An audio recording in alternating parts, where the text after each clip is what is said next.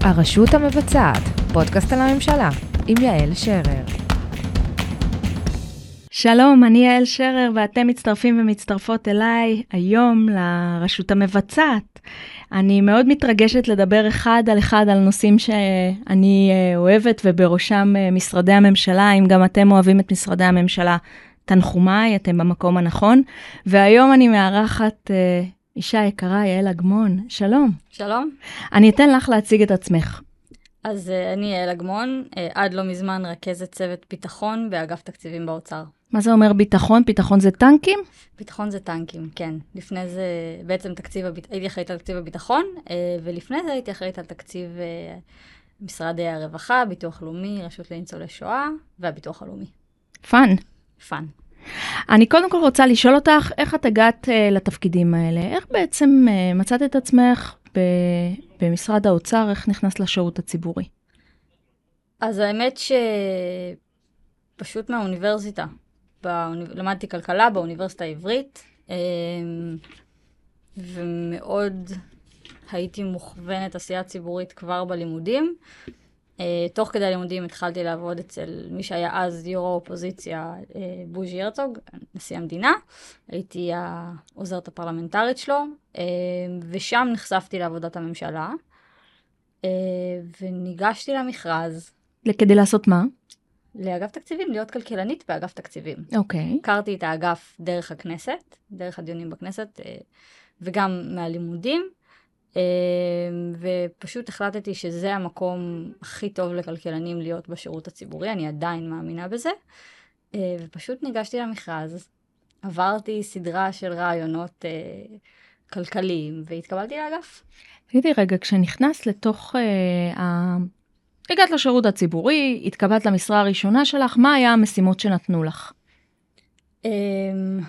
אז האמת שבאגף תקציבים הפירמידה מאוד צרה, ולכן אה, כבר רפרנט מתחיל מקבל אחריות יחסית רחבה לשירות הציבורי. זרקו אותך למים. אה, ממש זרקו אותי למים. החל מלהופיע בכנסת בוועדות מאוד לא פשוטות, בטח בנושא רווחה, אה, דרך לכתוב חקיקה, לכתוב החלטות ממשלה, לבנות תקציב, לעשות משא ומתן על תקציב. מה הפתיע אותך? חוץ מזה שזרקו אותך ישר למים. אה, מה הפתיע אותי? וואו, זאת שאלה טובה. Uh, אני חושבת שהאנשים הפתיעו אותי. באוצר? לא, במשרדים האחרים. וואי, זה מפתיעים אותי כל יום. Uh, הם הפתיעו אותי דווקא לטובה. זאת אומרת, uh, פגשתי אנשים שבאים לשירות הציבורי באמת ממקום מאוד מאוד טוב וחיובי. ו... אבל למה זה הפתיע אותך? כי התדמית של שירות המדינה היא לא תדמית כזאת, היא תדמית של אנשים עייפים שבאים ב... לא פגשת אנשים עייפים? פגשתי גם אנשים עייפים. יש בשירות הציבורי גם אנשים עייפים. אבל יש המון שהם מאוד מאוד לא עייפים, והם באים עם המון שליחות ומוטיבציה, אה, וזה, וזה לא שאת לא נתקלת באנשים עייפים, את נתקלת באנשים עייפים כל יום, כל היום, אבל, אבל יש הרבה שהם לא, ואיתם באמת אפשר לעשות דברים נורא נורא יפים. עשית דברים יפים? מאוד. עשית okay. אוקיי. דברים מאוד יפים, כן. אז אני רוצה רגע לשאול אותך, אני, קודם כל, תקשיבי, למשרד האוצר יש את השם הכי טוב. מי שעשה את הקופי, אה, להיט. אבל זה גם יצר לכם, וזה מסתדר אפילו, יצר לכם איזושהי מין תדמית מיתית.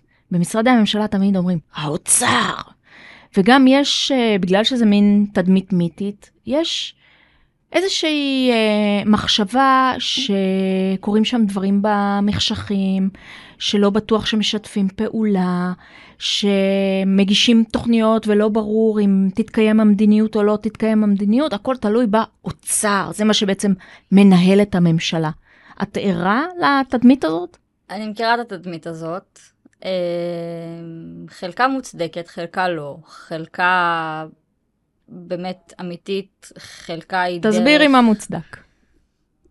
קודם כל, בוא נפרק רגע את האוצר. בואי, בוא נפרק. משרד האוצר, בניגוד למשרדים האחרים, הוא אינו, הוא משרד אחד, תחת שר אחד, אבל הוא בנוי מאגפים. כשכל אגף עומד בראשו אה, מושווה מנכ"ל בעצם. זאת אומרת, ראש אגף תקציבים הוא שווה ערך למנכ"ל משרד אחר, מבחינ... רגע מבחינת הדרגה בנציבות, בסדר? זאת אומרת, והוא כפוף ישירות לשר. הרבה רמטכ"לים. הרבה רמטכ"לים. החשב הכללי אותו דבר, בסדר? הכלכלנית הראשית אותו דבר. זאת אומרת, מנכ"ל משרד האוצר הוא בעצם מנהל מנהלים שלא כפופים אליו, אלא כפופים בעצמם דרך חקיקה ישירות לשר האוצר. בסדר? ולכן צריך רגע לפרק את הדבר הזה, האוצר, כי יש המון שיתוף פעולה בתוך האוצר, אבל יש שם כמה אגפים, וכל אגף יש לו תחום אחריות שלו. אמ, אז אני באה בא מאגף תקציבים, אגף תקציבים אחראי, יש לו שני כובעים מרכזיים. הכובע הראשון הוא הכובע הפיסקלי, זאת אומרת תקציב המדינה. תקציב המדינה זה אנחנו משלמים מיסים ולאן הולך הכסף. אל תסבירי כמו כלכלנית. תקציב המד... כן, תקציב המדינה הוא בסוף המקום של הממשלה לקבוע את סדרי העדיפויות שלה ולקבוע על מה היא רוצה שיצא כסף. סבבה. בסדר? אמ, זה כולל גם את הכנסות המדינה וגם את ההוצאות שלה. זאת אומרת, גם צד המיסים, יש בו מדיניות שהיא מדיניות שאגף תקציבים מעורב בה. אמ, והחלק השני. החלק השני הוא חלק המדיניות הכלכלית. אגף תקציבים הוא יועץ כלכלי לממשלה ולשר האוצר, והוא אחראי על מדיניות כלכלית. מה זה אומר בפועל? זה אומר שכאשר בא אה, משרד ממשלתי עם תוכנית פעולה, שיש לה משמעויות תקציביות או כלכליות על המשק, אגף תקציבים יביע את עמדתו בנושא. וזה לא משנה מאיזה משרד ממשלתי זה בא, אוקיי? לצורך העניין, אה, יבוא משרד, ניתן משהו אה, מ- מימים אלה, יבוא משרד הפנים ויגיד שהוא רוצה לחלק כרטיסי מזון. יש פה שתי שאלות. שאלה הראשונה היא שאלה תקציבית. מי יממן, על חשבון מה זה יבוא, האם זה בסדרי העדיפויות של המשרד או לא. זו שאלה תקציבית שצריך למצוא מקור תקציבי לתוכנית הזאת. שאלה שנייה היא האם לתוכנית הזאת יש משמעויות על הכלכלה הישראלית. לצורך העניין, חלוקת כרטיסי מזון עלולה להוביל אנשים, אה, כמו כל קצבה אחרת, להפחית את כמות העבודה שלהם, כי כשאת מקבלת הכנסה מהשמיים, את לא חייבת לעבוד. או את יכולה לעבוד פחות, לבחור לעבוד פחות. אגף תקציבים יבוא ויגיד, יש פה מדיניות שקודם כל עולה הרבה כסף וצריך לממן אותה, ופעם שנייה, המדיניות עצמה יש לה השלכות כלכליות לא נכונות. ולכן... אבל זו רק דעה? כי הרבה פעמים מה שבאים בטענות אליכם זה אומרים אתם לא נותנים לממש אה, מדיניות. מכירה את הטענה הזאת. אז מה זו רק דעה? בסוף, א', המימוש של המדיניות הרבה פעמים נתקל במחסום התקציבי. בסדר? בסוף למשרד, ת... כמו בכל דבר בכלכלה, גם בתקציב המדינה, תמיד יש מחסור. אף פעם אין מספיק להכל. וצריך לעשות סדרי עדיפויות. ואף פעם משרד לא יוכל לקבל את כל מה שהוא רצה. ויש הרבה דברים שהוא מממן למרות שהוא לא רוצה לממן אותם. עכשיו, בתוך הדבר הזה, החסם התקציבי למדיניות חדשה, בטח אם היא מאוד מאוד יקרה, יכול להיות חסם משמעותי. אם יש משרד שיש לו מדיניות שהיא בראש סדר העדיפויות שלו או של השר שלו, לרוב, בהינתן שזה, שיש לה רק משמעויות תקציביות, בסוף צריך לחכות שיהיה תקציב, בסדר? ואז במסגרת תקציב שקובעים סדרי עדיפויות, חד משמעית יש למשרדים הרבה מקום להכניס תוכניות חדשות ומדיניות חדשה ולהוציא אותה לפועל דרך התקציב. זה לשאלה התקציבית שהיא הרבה פעמים חסם מאוד גדול. תראי, היה כאן, היה כאן באחד הפרקים הקודמים מנכ"ל משרד הבריאות לשעבר נחמן אש, דיברנו קצת על המתמחים. בוא ניתן דוגמה קונקרטית. כל הסיפור הזה של קיצור תורנויות המתמחים, שוב ושוב אנשים אומרים, מי שמפריע לקצר את התורנויות זה האוצר. מפריע. אני לא מכירה את סוגיית המתמחים, אז קשה לי להגיד האם יש לנו... את רוצה שניקח סוגיה ברווחה? אפשר, אני יכולה גם להגיד על המתמחים, זה לא כך משנה. בסוף יש שתי שאלות שאגף תקציבים שואל את עצמו על כל מדיניות שהיא באה אליו. כן. והיא לא משנה, לא משנה מה המדיניות שמונחת, השאלות לא משתנות. אוקיי. תשובות יכולות להשתנות. אז אבל, מה מה השאלות? אבל השאלות לא... השאלה הראשונה היא כמה זה עולה, האם יש לזה מקור תקציבי או לא. בסדר? זאת שאלה ראשונה. אוקיי. כשבאה תוכנית לא במסגרת תקציב, שהיא יקרה מאוד מאוד מאוד ודורשת, עולה זה לא רק כסף, זה גם תקנים הרבה פעמים, זאת אומרת, עולה זה, שאלה כמה זה עולה היא שאלה מורכבת, בסדר? היא לא שאלה פשוטה.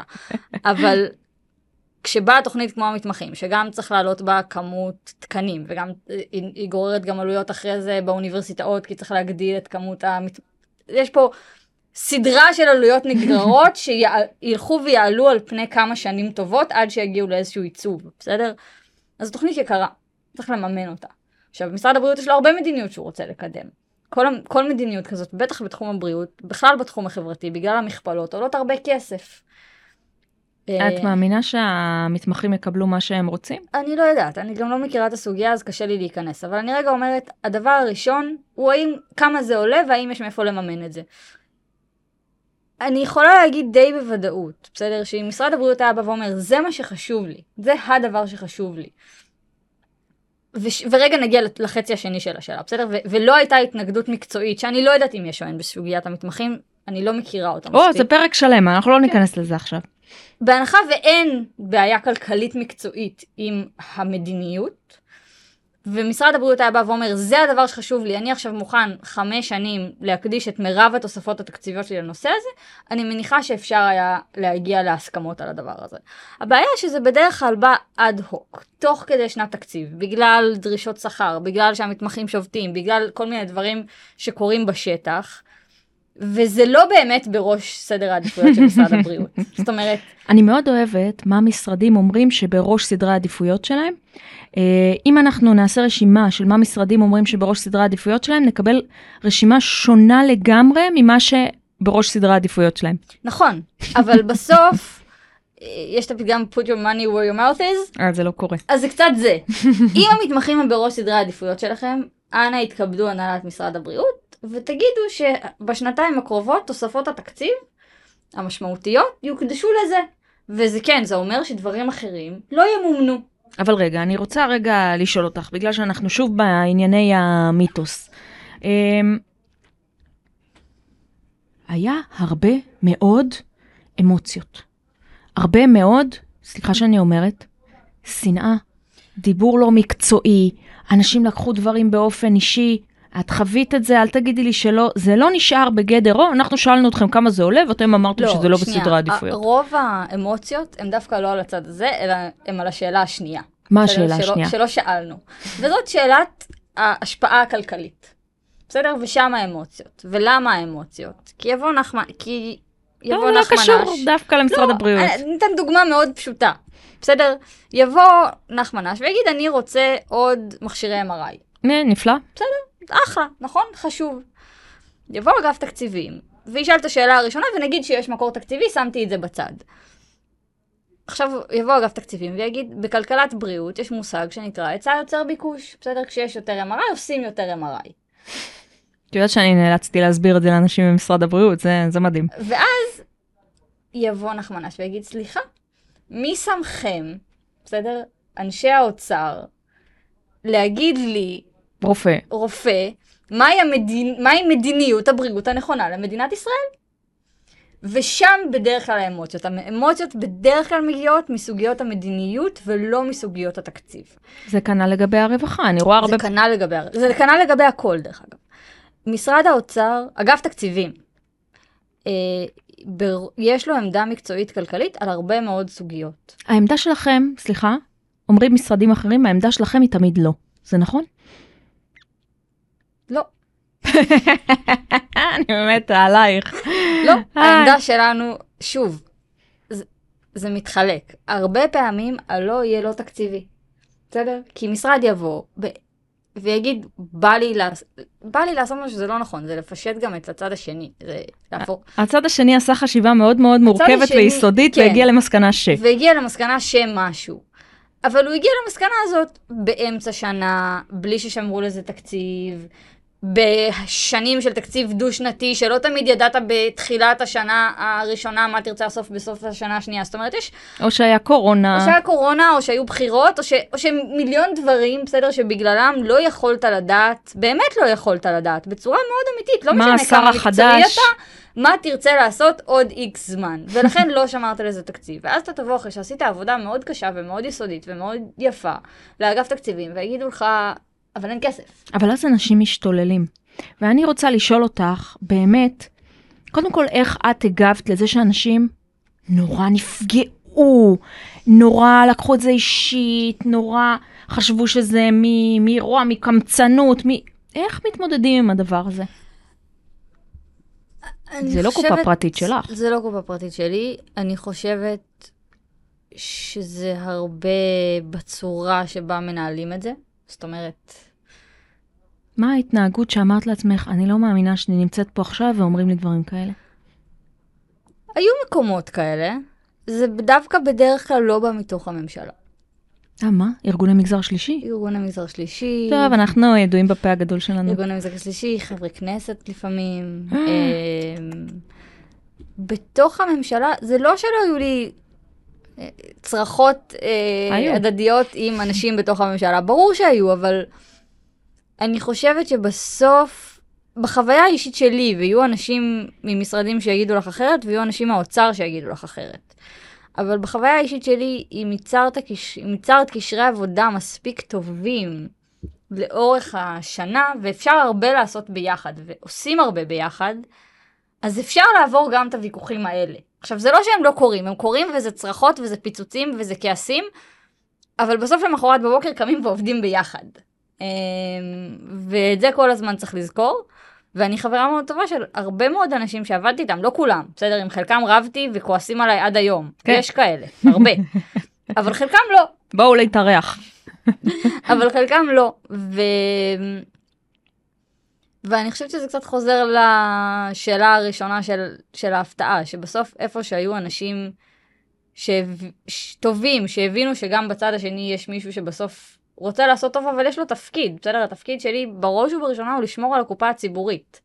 בראש ובראשונה לשמור על הקופה הציבורית, ולא בגלל שבא לי להגיד לא. בסדר? זה מאוד לא כיף לשבת בכנסת ולהגיד לא לנכים ולא לקשישים ולא לניצולי שואה ולא לנשים בזנות. זה מאוד קשה וזה מאוד לא כיף וזה זה באמת קשה נפשית אפילו לעשות את זה. אבל בסוף, אם אנחנו נגיד, אני הגורם היחידי במערכת, Mhm. היחידי, שתפקידו הוא להגיד, שנייה רגע, יש את האנשים האלה, שאני לגמרי מבינה את הצורך, בסדר?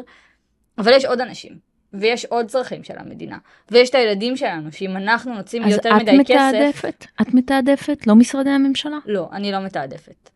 אני בסוף, הממשלה מתעדפת. אני בסוף מכינה הצעת תקציב שהממשלה צריכה לאשר. ואם השרים לא מרוצים, אם המשרדים, אם השרים לא מרוצים מהתקציב, הם יכולים לא לאשר אותו בממשלה.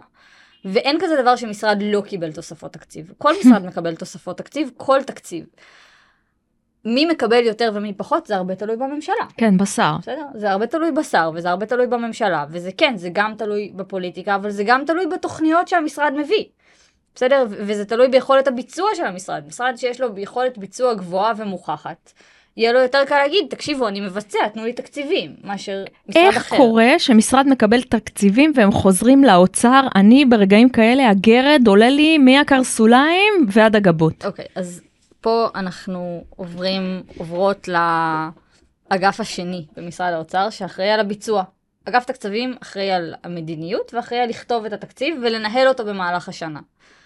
אגף החשב הכללי, שהוא אגף, האגף הנוסף במשרד האוצר, יש כמה, אה, אחראי על הביצוע של התקציב. זאת אומרת, הממשלה החליטה והכנסת אישרה, בסדר, בחוק התקציב, אה, כסף לחדרים אקוטיים בבתי חולים. תכף נדבר גם בסדר? על הדבר הזה. אה, החשב הכללי צריך לבדוק שההוצאה בגין החדרים האקוטיים תואמת את התקצוב פעם אחת, זאת אומרת שלא מוציאים יותר ממה שיש, ושמוציאים בהתאם להוראות שלו, בסדר? בהתאם לנהלי התק"ם, מה שנקרא, כן. שזה בסוף איך, איך הממשלה קונה דברים. בסדר? מכרזים, זה. מכרזים, בדיוק, מכרזים, אה, תמיכות, כל, כל, ה, כל, כל שיטות התקצוב השונות והמשונות שקיימות. וזה אחריות החשב הכללי. עכשיו, הרבה פעמים מה שקורה זה שחוק הת... יסודות התקציב, שהוא החוק שעל פיו אנחנו, אנחנו עובדים, בסדר? אחד מהחוקים שעל פיו אנחנו עובדים, יש כמה, אומר שמשרד לא יכול להתחייב על כסף שלא יושב אצלו בתקציב. בסדר? עכשיו קחי שנה כמו השנה, בסדר? אנחנו כבר ביוני, והתקציב עוד לא עבר. וזאת לא שנה חריגה בעשור האחרון. הכסף יגיע למשרדים בתחילת יולי נגיד, אמצע יוני. והוא למימוש ב-2024, והוא לא, אבל חלקו למימוש השנה. ואז לא בסדר? מספיקים. ואז אם את רק יכולה להתחיל לכתוב את, המשח... את המכרז, כאילו, את יכולה שהחשב פעם ראשונה יסתכל על המכרז אחרי שהכסף בתקנה, כי לפני זה הוא לא יסתכל על זה, אין לך סיכוי לממש את הכסף השנה. עכשיו, גם אורך המכרזים במדינה הוא מאוד מאוד מאוד ארוך. אמ, מאוד מאוד. ארוך. דרך אגב, שוב, זה קצת עם אגף תקציבים, לא תמיד באשמת החשב הכללי, הרבה פעמים באשמת המשרדים שעושים תהליכים עוד פעם ועוד פעם ועוד פעם ועוד פעם בלי, בלי, בלי גם לייעל את עצמם. בסוף, עד שמכרז מגיע לחשב של המשרד, הוא בעיקר תקוע במשרד, הרבה מאוד מאוד מאוד זמן. אמ, זה, זה לא אומר שלאגף תקציבים והחשב הכללי הם תמיד אומרים כן על הכל ומה שמגיע ישר עובר. לא, ברור שיש עיכובים, גם ברור שיש הרבה מאוד לא. זה מה שהופך, אנחנו שומרי סף, בסדר? תפקידנו הוא בין השאר להגיד הרבה מאוד לא. אבל, אבל יש גם הרבה מאוד כן, וזה לפעמים קצת בריחה. בוא? בוא נדבר רגע על הכן הזה, כי... רגע, שנייה, אני רק אגיד, בסוף, מכרז שהוא כל כך ארוך, אז גם אם את יוצאת למכרז באוגוסט 22, והכסף הוא ב-23, אם המשרד שלך לא יודע להוציא מכרזים בפחות מ-15 חודש, ולצערי יש משרדים כאלה, דרך אגב, לא כולם, ולכן זה אומר שלאו דווקא הבעיה היא באוצר, בסדר? כי זה לא אורך המכרז הממוצע במדינה. אבל אה, נניח המכרז הוא לאפריל. אבל, אבל, אז, אז, אז, אז זה לא משנה למתי המכרז. הכסף מתיישב בתקנה בראשון לראשון 23. נכון. בסדר? אם, אם התחלת לעבוד על המכרז בספטמבר 22 ולוקח לך 15 חודש לעשות מכרז, מאוד יכול להיות שלא תספיקי לממש את הכסף. בסדר? עכשיו, חלק מהכסף, אם תצליחי להוציא את המכרז, יחזור אלייך בשנה הבאה, ואם לא הצלחת להוציא את המכרז בכלל, אז כן, אז הכסף לא... חז- חזר? חזר? כן, כן, זה השיטה, השיטה. אבל באמת זה גורם לי גרד, אני חייבת להגיד לך, זה נורא כאילו, כי מבינה. תהליכי סרק. הם מאכזבים, הם יוצרים הרבה מאוד uh, טמטמת במערכת, כולם מדוושים במנואלה הזאת. זה מצד אחד נכון, בסדר? וברור שאפשר לייעל את התהליכים האלה גם באגף תקציבים וגם בחשב הכללי. יש הרבה תהליכים שאפשר היה לייעל ולאפשר למשרדים לעבוד אה, יותר בקלות. שימי לב שלשתינו קוראים יעל מלשון לייעל. לגמרי. אה, אז ברור שיש, שלא, אני לא אומרת, כל המשרדים, האוצר, כל מה שבא אליו, ממש לא. אנחנו אומרים לא, אנחנו מערימים קשיים, אנחנו בודקים 40 פעם, זה התפקיד שלנו. אנחנו היחידים במערכת, היחידים במערכת שתפקידם לשאול האם הכסף הולך למטרה טובה, והאם הוא הולך בצורה טובה. בסדר? שזאת שאלה לא פחות חשובה. כי זה לא כסף שלי, זה כסף של הציבור. ואני צריכה לוודא שהוא יוצא בצורה שוויונית, ושהוא יוצא בצורה שהיא תקינה, כי לתהליך בממשלה יש המון משמעות. מה קורה אם לא? אז, אז, אז, אז יכולים לקרות מקרים של שחיתות, של, של אה, פאינה קירשנבאום כזאת במשרד הקליטה. ש, שעברה, דרך אגב, עברה את כל המסננות האוצריות, כן? זה בסוף כסף שיצא מתוך קופת המדינה. אומרת, זה לא שאין שחיתות, אבל הנהלים האלה, המנואלה הזאת, כמו שאת קוראת לה, הם שם בשביל לנסות להפחית את השחיתות הזאת ולנסות ולוודא שכשנבחר ספק לעבוד עם המדינה וכשהמדינה כבר החליטה להוציא את הכסף על משהו, הכסף הזה יצא אה, בצורה שאנחנו יודעים שה, שהיא ראויה לכסף ציבורי ולכסף שהוא לא כסף שלנו. אז בסוף. תתני עצות. אם רוצים היום להעביר משהו דרך האוצר ושהאוצר ייתן את הכסף, איזה הצעה היית נותנת? זו שאלה מורכבת. אני אגיד לך מה אני חוויתי. אני, שוב, אני הייתי מאוד גלויה איתך. אנשים אה, מדברים בצורה לא חיובית על האוצר, וזה בסדר. אבל אני לא חוויתי את החוויה הזאת. אני לא חוויתי את החוויה הזאת עשר שנים, אני עובדת מול משרדי ממשלה, ואני רוצה להגיד לך, לא הייתה לי בעיה עם האוצר. נכון. תמיד כשרציתי אה, אה, לבוא, חציתי את הכביש מהכנסת, עליתי למעלה, אנשים היו נחמדים, דיברו דברי טעם, הצגתי מה שרציתי להציג, אפשרו לי להציג תמיד. אה, אני ממש לא זוכרת אירוע, לא שום דבר דרמטי כמו טרקו לי את הטלפון בפנים, לא זוכרת צעקות או צרחות. אז למה, למה אני התקבלתי א' ואנשים אחרים התקבלו ב', מגזר שלישי? לא. לא. לא. לא, אני, אני קודם כל חושבת שכשבאים, צריך לזכור, בסדר, שבסוף אני כרכזת אה, רווחה, בסדר, הייתי אחראית על תקציב של ארבעה משרדי ממשלה גדולים, מי? בסדר? רווחה, ביטוח לאומי, רשות לניצולי שואה ומשרד הקליטה, אוקיי, בסדר? אה, המון סוגיות בכל אחד מהמשרדים, כן. אה, והמון אנשים שצריכים ממני משהו בכל רגע נתון. עכשיו, עכשיו, עכשיו. עכשיו, עכשיו, עכשיו. אה, אתמול, אם אפשר בכלל. אה, לקחתי יום חופש, הלך עלייך. כן, לא. אז כש... אם היו באים אליי בצורה שהיא... בוא נזרוק בעיות על האוצר, בלי שיש לנו פתרון עליהם, או בלי שאנחנו באים עם איזו הצעה קונקרטית שהיא גם ברת מימוש, אז זה שיח שנורא קשה להתחיל. בסדר? צריך עוד כסף לקציני מבחן. אחלה, אנחנו באמצע שנת תקציב, יש כאילו, קיב... יש לכם סיכום תקציבי, קיבלתם כסף חדש, מה אתם רוצים ממני? כאילו מה, אוקיי, צריך גם אה, עוד כסף ברשות לניצולי שואה, וגם צריך אה, עוד כסף במשרד הקליטה, כי פתאום אה, באו מלא אוקראינים לארץ. אז, אז מה? אז, אז אוקראינים, בסדר, את אומרת, אוקיי, יש פה... זה דחוף. זה דחוף, יש פה בעיה שהיא מעבר ליכולת המשרד לפתור, יש פה בעיה שהמשרד בחיים לא היה יכול להיות מוכן אליה ב, ב, בדיוני התקציב, כן? אף אחד לא צפה שתהיה מלחמה. רוסיה תפלוש לאוקראינה. כן, את יודעת, אה. זה תרחיש כזה דמיוני, זה באמת דמיוני.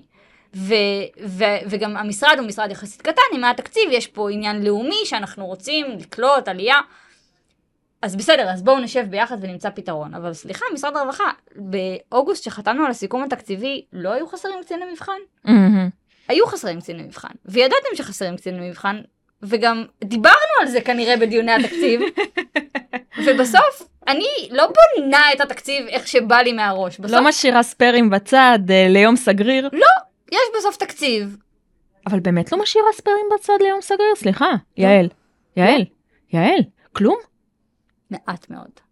מעט מאוד. אז איך קורה שהציבור יושב בבית ואומר, מה, פתאום יש להם 40 מיליון?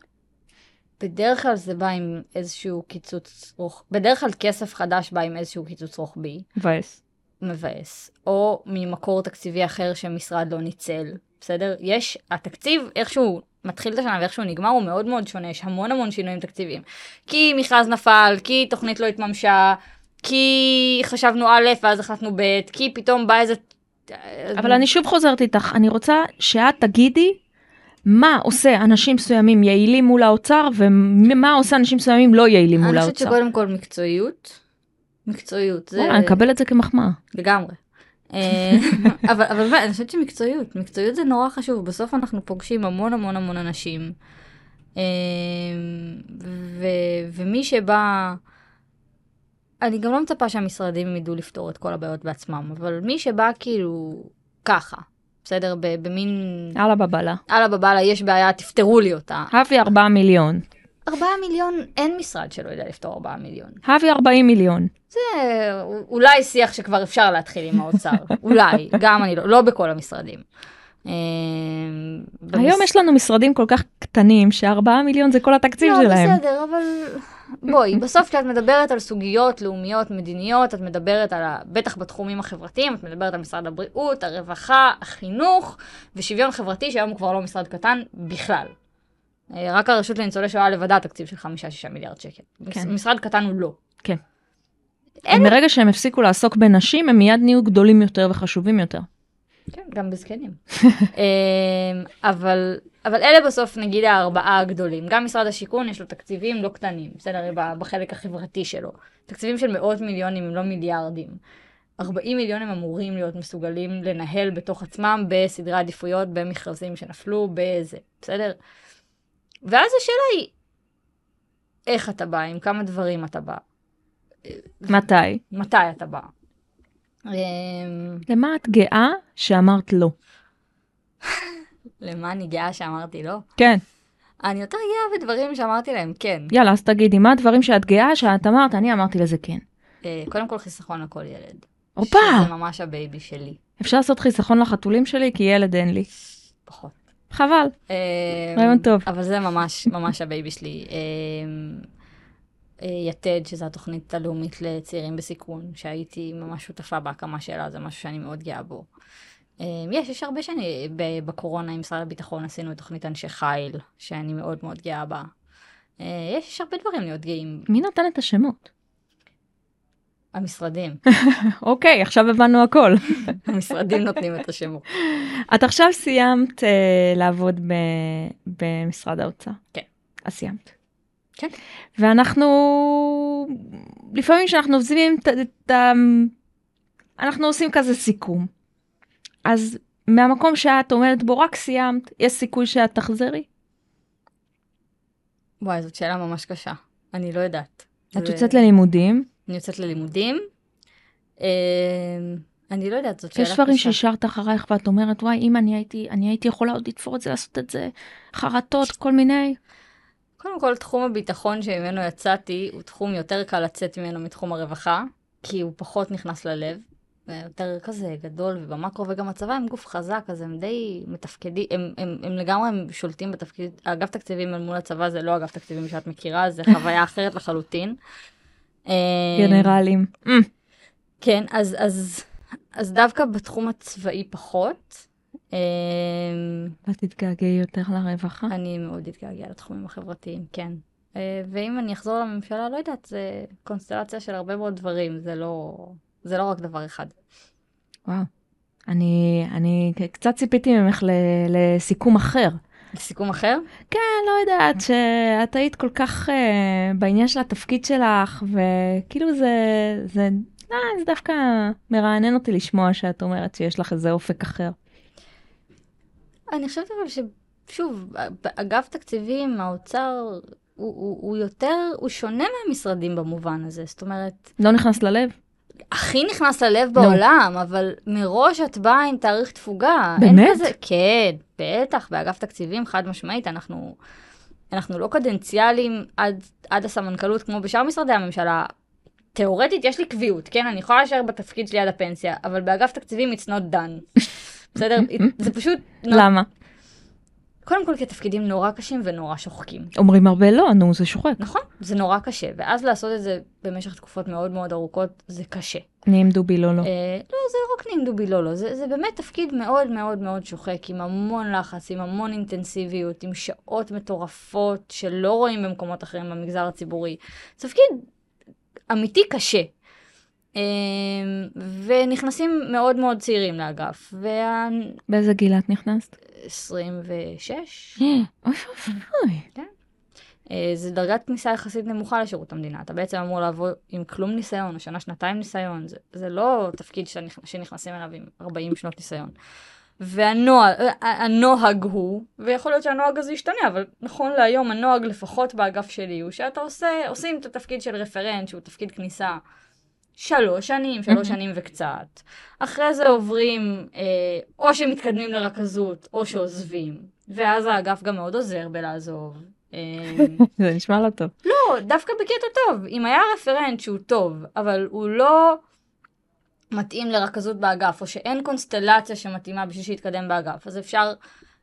להג... אנחנו בסוף מכירים את כל הממשלה, אפשר להציע לו מכרזים במקומות אחרים, אפשר להציע אותו לאנשים בממשלה. דווקא לא בקטע של לתפור, נעשה איזה, אלא בקטע של באמת, וואלה, יש פה אנשים מאוד מאוד מוכשרים, ורוצים לשמר אותם בשירות הציבורי, אז אפשר לחבר אותם עם אנשים במקומות אחרים שכן מתאימים. מה תפקיד החלומות שלך? עד לא מזמן זה היה ראש אגף תקציבים. אבל... אה, הייתה אישה ראש אגף לא, תקציבים? לא, פעם אף לא. פעם לא. אף פעם לא. אבל אני לא יודעת. כאילו, אה, כרגע אין לי תפקיד חלומות. כרגע אני רוצה להבין מה אני רוצה לעשות כשאני אהיה גדולה. בסדר גמור, אני פה בשביל לחכות לך שאת תהיי גדולה, תמיד יכולה לצלצל אליי, ואני מבטיחה לך שכמו שאף פעם לא טרקת לי את הטלפון בפנים ותמיד יכולתי לעלות למעלה למשרד, את יכולה לעלות גם למשרד שלי. יאללה, קבענו. אני ממש שמחה שהתארחת אצלנו היום, אני ממש ממש מודה לך, והיה לי ממש uh, מעניין, ואני באמת חושבת שזו אחת השיחות הכי מעניינות שניהלתי על, ה... על האוצר, יותר מכל שיחות הרכילות. שמחה, שמחה להיות פה. חברים וחברות, תודה שהצטרפתם אלינו לרשות המבצעת, פודקאסט על הממשלה. אני הייתי יעל שרר, אה, הפיקה אותנו אה, קמילה פייז. אנחנו הקלטנו באולפני אה, פרוקאסט, ותודה רבה ומיוחדת לאור אליעז על עזרתו. תודה, אנחנו נתראה, נתראה בפרקים הבאים. תודה שהאזנתם לרשות המבצעת, פודקאסט על הממשלה. ניתן למצוא אותנו בכל אפליקציות הפודקאסטים. נשתמע בפרק הבא.